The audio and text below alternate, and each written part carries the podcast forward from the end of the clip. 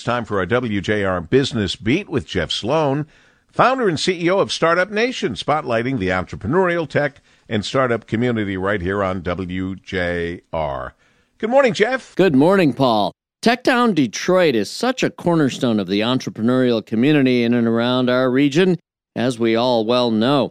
And on Thursday, November 10th at 4 p.m., they'll be hosting and celebrating the 14 graduates of their Retail Boot Camp program. That's the 13th cohort of this great program. The event is free to attend and will offer those who do attend an opportunity to meet, shop, and sample goods from the graduates this year. And at 6 p.m., each of the 14 graduates will pitch their businesses on stage and answer questions from the judges about their businesses and their plans to make them happen. Five winners will each share a $5,000 Kickstart award, and one People's Choice Award winner will be chosen by those who attend the event, and that winner will receive a $1,000 reward. Can't make it to the event in person? Well, you can catch it on a live stream at techtowndetroit.org forward slash live.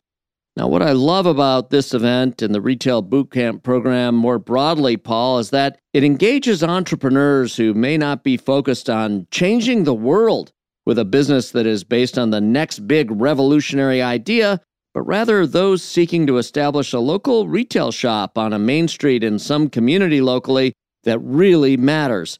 Those are businesses that employ local people, enhance the community with their presence, and provide a sense of pride and independence to the entrepreneurs behind these businesses.